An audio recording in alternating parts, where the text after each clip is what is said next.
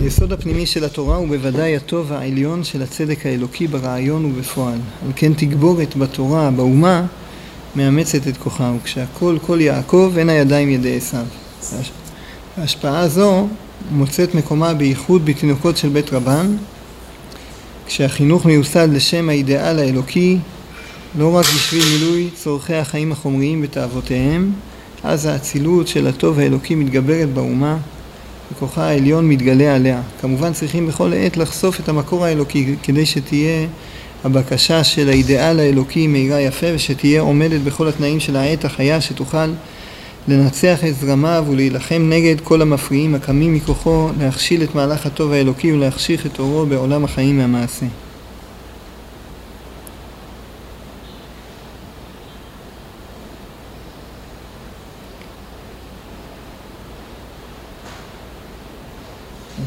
יש יחס בין היסוד הפנימי של התורה לטוב העליון של הצדק האלוקי ברעיון ובפועל.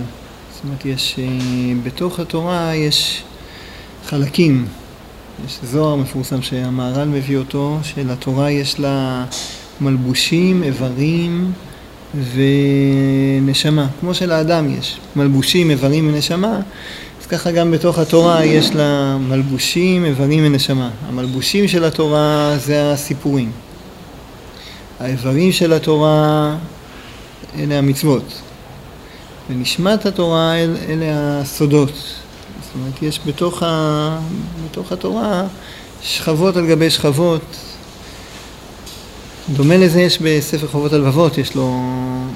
שאדם כשלומד את התורה הוא יכול להוציא ממנה כל מיני שכבות, יכול להוציא ממנה את הסיפורים של התורה, יכול להוציא את ההלכות, חובות האיברים שבתורה, ויכול להוציא את חובות הלב שבתורה. זה דומה קצת לרעיון שיש בזוהר, סעיף ח'. אז העניין הזה שיש בתורה יסוד פנימי. לתורה יש לה מלבד גופי הלכות, כמו שאתה קורא, יש גם לתורה יש לה יסוד פנימי. אז היסוד הפנימי של התורה הוא קשור לטוב העליון של הצדק האלוקי ברעיון ובפועל. אנחנו כשנוגעים ביסוד הפנימי של התורה זה להידבק בנקודה של הטוב האלוקי והצדק האלוקי, וגם זה בשני מישורים, ברעיון, זאת אומרת בהבנה, בדעת, במחשבה, איך חושבים על החיים, זה חלק אחד שצריך תיקון באדם ובירור על ידי התורה. המחשבות, עם איזה מחשבות אנחנו באים לעולם או רואים את העולם, או מה שאנחנו פוגשים בעולם, איך אנחנו מפרשים אותו, בזה התורה מאירה את החלק האלוקי שבעולם. והמרכיב השני זה הבפועל. זאת אומרת, לא מספיק, התורה היא לא מיועדת להיות רק ברעיון, היא מיועדת להיות ברעיון ובפועל. אז זה החלק של התורה. עכשיו, כל זה, נקרא לזה הקדמה. זה ההבנה הראשונה. היסוד הפנימי של התורה זה הטוב העליון של הצדק האלוקי ברעיון ובפועל. על כן, עכשיו זה מסקנה שיוצאת מפה, תגבורת בתורה, באומה, מאמצת את כוחה. וכשהכל כל יעקב, אין הידיים ידי עשיו. מה שיצחק אבינו אומר על יעקב, כשהוא לבוש עם בגדי עשיו, הכל כל יעקב, הידיים ידי עשיו. אז דרשו חכמים, כשהכל כל יעקב בבתי כנסיות ובבתי מדרשות, אין הידיים ידי עשיו שולטות. אז כשהכל כל יעקב, אין הידיים ידי עשיו. ולמה זה? כי הכל כל יעקב הוא הבירור התורה. בירור התורה הוא מתקן את הרעיון, מתקן את בפועל של היהודי באופן פרטי ושל עם ישראל באופן כללי, להיות קשור יותר וחזק יותר בנקודת הטוב העליון של הצדק האלוקי שבתוכו. אז החוזק הזה של ההבנה האלוקית בעולם, זה בא על ידי התורה. וכשעם ישראל מתגבר בתורה, הוא נעשה יותר חזק. כשהכל כל יעקב, אין הידיים ידי עשיו. אם אפשר לרגע להתעכב על הנקודה הזאת, ההבנה הרגילה, אולי במהלך הגלות, או ככה ברוב המקומות שנותנים דרשה על הממרה הזאת, שהכל כל יעקב, אין הידיים ידי עשיו שולטות, זה הבנה מהסוג המיסטי נקרא לזה, במובן של החיות של עם ישראל היא תלויה בשכר ועונש. אם אנחנו עושים מצוות, השם שומר עלינו, ואם חלילה פחות, אז פחות. כשלומדים תורה בחוזק, אז יש חוזק רוחני לעם ישראל. ואז השם כנגד זה, כגמול על זה, כשכר על זה, השם שומר עלינו. זה הכל כל יעקב, ואז אין הידיים ידי עשיו שולטות. יש לזה עוד פירוש, והוא קשור קצת לדברי הרמב"ם באיגרת לחכמי מרסיליה. אז שם הוא כותב, כשהיו בבית ראשון, במיוחד בממלכת השומרון, ממלכת ישראל, הרי היו מחולקים ליהודה וישראל, היו עובדים עבודה זרה, אז הם נכשלו במלחמות. ואז הוא כותב, למה זה קרה להם? כי במקום ללמוד מלחמה, הם היו עסוקים בלברר בכוכבים אם הם אמורים לנצח או להפסיד. אז זה גרם להם שהיו מפסידים. במובן הזה, הכל כל יעקב, הוא נותן לעם ישראל ברור בדעת וברור בחיים, שגם נותן לו את השיטה, גם נותן לו את הטעם, גם נותן לו את הדרך. זאת אומרת, כשיש את ההערה של התורה, אז יכול לקום לנו, כמו דוד המלך, ללמד בני יהודה קשת. זה בא אבל מתוך הבירור שעם ישראל גם יודע מי הוא ומה התכלית שלו, וגם יודע את השיטות שהקדוש ברוך הוא מנהיג אותנו, שהתורה הנהיגה אותנו בדרך כלל ברוב המעשים, רוב הכללי התורה הם הנהגה בדרך הטבע. זאת אומרת, אם יש לך אויב, הבא להורגך, השכם להורגו, אם אתה צריך לעשות כל מיני הכנות, אתה צריך לעשות הכנות בעולם, ההשתדלות היא חלק מסדר העולם. אז במובן הזה, הכל כל יעקב, ובזכות זה אין הידיים ידי עשיו שולטות, יש לזה כמה צורות. יש את הצורה כמו שזה היה אצל חזקיהו המלך, שהקדוש ברוך הוא מפיל את כולם חללים, אבל יש גם את הצורה כמו של דוד המלך, של אהבה לנו עזרת מצער. הקדוש ברוך הוא נותן לנו את העזרה, אבל העבודה היא עבודה משולבת בין הרוח שמחיה את העולם ומדריכה את העולם. אז במובן הזה, כשהכל כל יעקב, אין הידיים ידי עשיו. לא רק השגחה של שכר ועונש, אלא זה גם הערה שנותנת גם הבנה וגם דרכים וכוח לפעולה. בכל אופן, אז זה אמרנו, ההנחה הראשונה שהתורה היא מקשרת את עם ישראל עם הצדק האלוקי ברעיון ובפועל, ולכן תגבורת בתורה מאמצת את כוח עם ישראל. הצעד הבא זה מה שאנחנו יודעים שמפורסם, זה אבל פיהם של תינוקות של בית רבן, שבזכותם העולם קיים. השפעה זו מוצאת מקומה בייחוד בתינוקות של בית רבן. זאת אומרת, כל יהודי שלומד תורה הוא בחינת הכל כל יעקב, ואז בזכותו אין הידיים ידי עשיו. כל יהודי שלומד, עוסק בתורה, הוגה בתורה, כל אחד לפי חלקו, הוא נותן חלק מהמהלך הזה של הכל כל יעקב. אבל התינוקות של בית רבן הם אבל פה שאין בו חטא. אצלם המקום הזה שהתורה נכנסת בנייר חלק, כמו שאמרו, שדומה לדיו שכתובה נייר חלק, יש להם איזה מעלה מיוחדת. ולכן בחינוך של תינוקות של בית רבן צריך להיות הדגש קודם כל על הקודש. הכלים של חול הם צריכים לבוא שניים גם במשאבים וגם בחשיבות.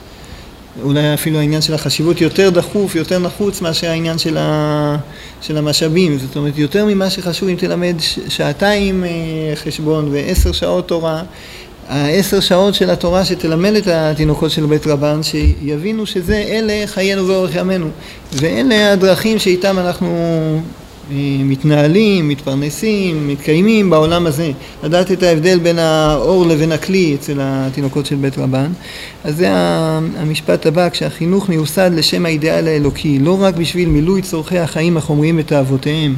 זה אמור להיות הקו של החינוך. זאת אומרת, יש לנו כעם ישראל תוכנית ותכלית, והתורה הם חיינו ואורך ימינו. אלה הדברי תורה, זה חיי עולם שנטע בתוכנו, מסביבם, ובשביל ללמוד ולקיים אותם במציאות אנחנו חיים. המטרה שלנו כעם ישראל זה לבטא את הדבקות בהשם במחשבה, בדיבור, במעשה, במעשה של היחיד, במעשה של הציבור.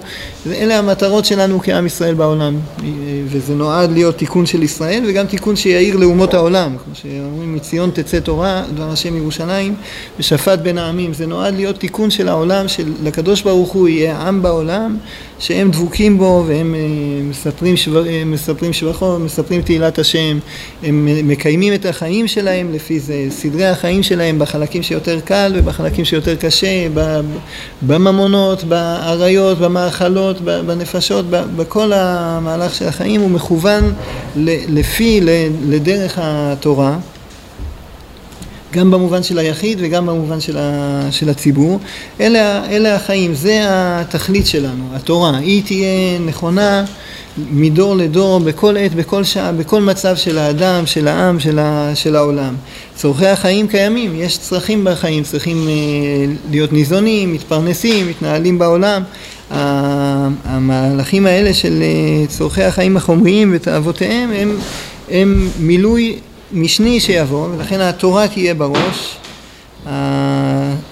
החול, ההכשרות החול שנצרכות, הם יגיעו. זאת אומרת, יש, חייב אדם ללמד את בנו אומנות, יש דעה כזאת בגמרא.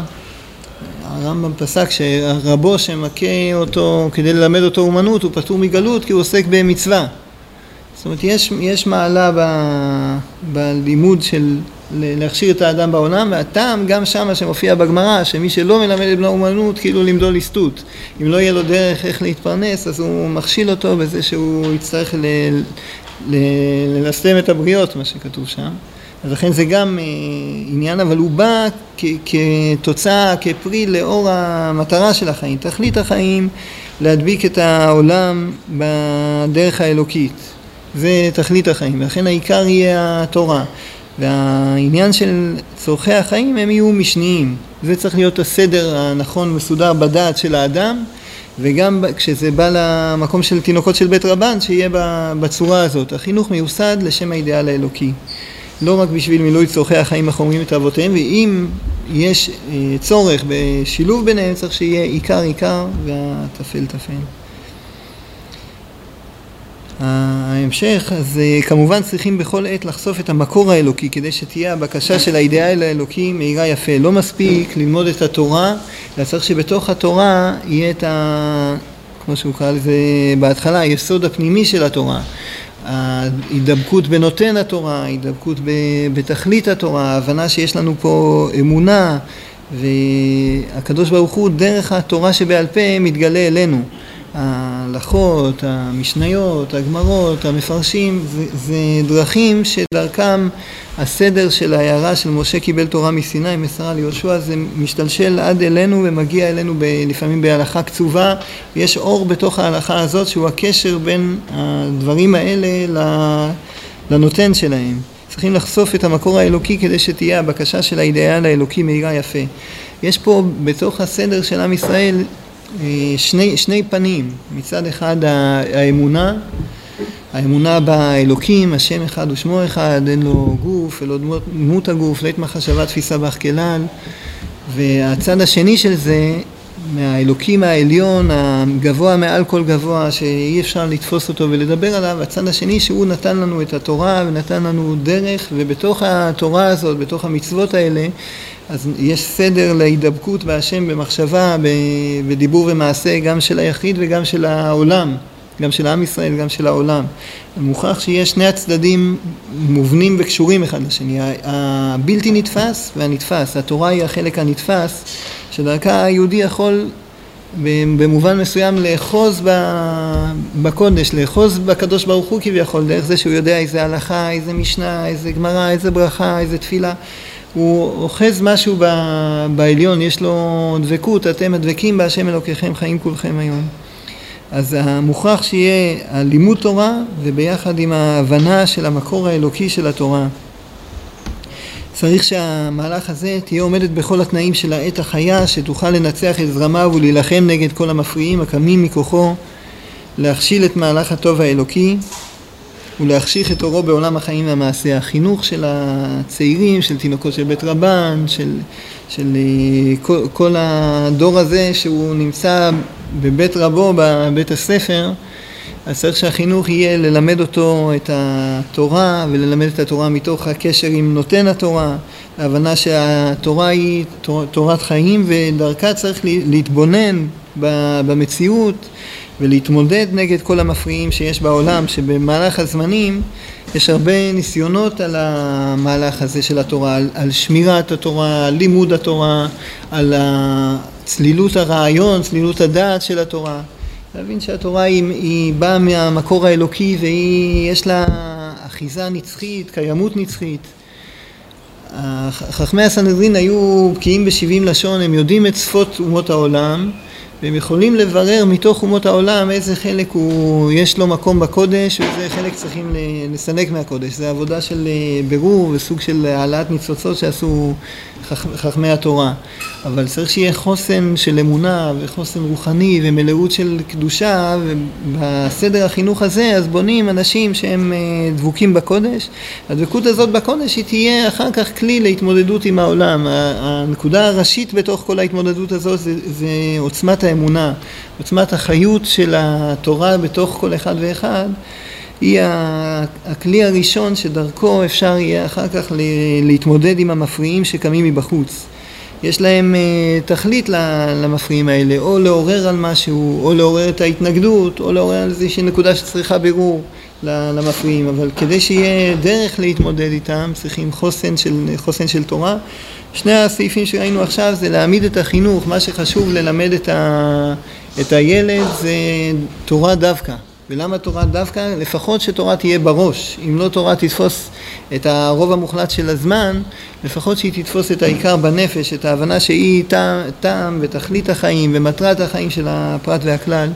זה הנקודה של להעמיד בראש החינוך את התגבורת התורה, ובזכות הבל פיהם של תינוקות של בית רבן, הכל כל יעקב, אין הידיים ידי עשיו שולטות. זה נותן חוסן לעם ישראל במובן הזה שהוא יודע מי הוא ומה הוא ומה התכלית שלו ומה סדר התיקון שלו, סדר העבודה שלו, כולל גם החלק של ההשתדלות בעולם הזה.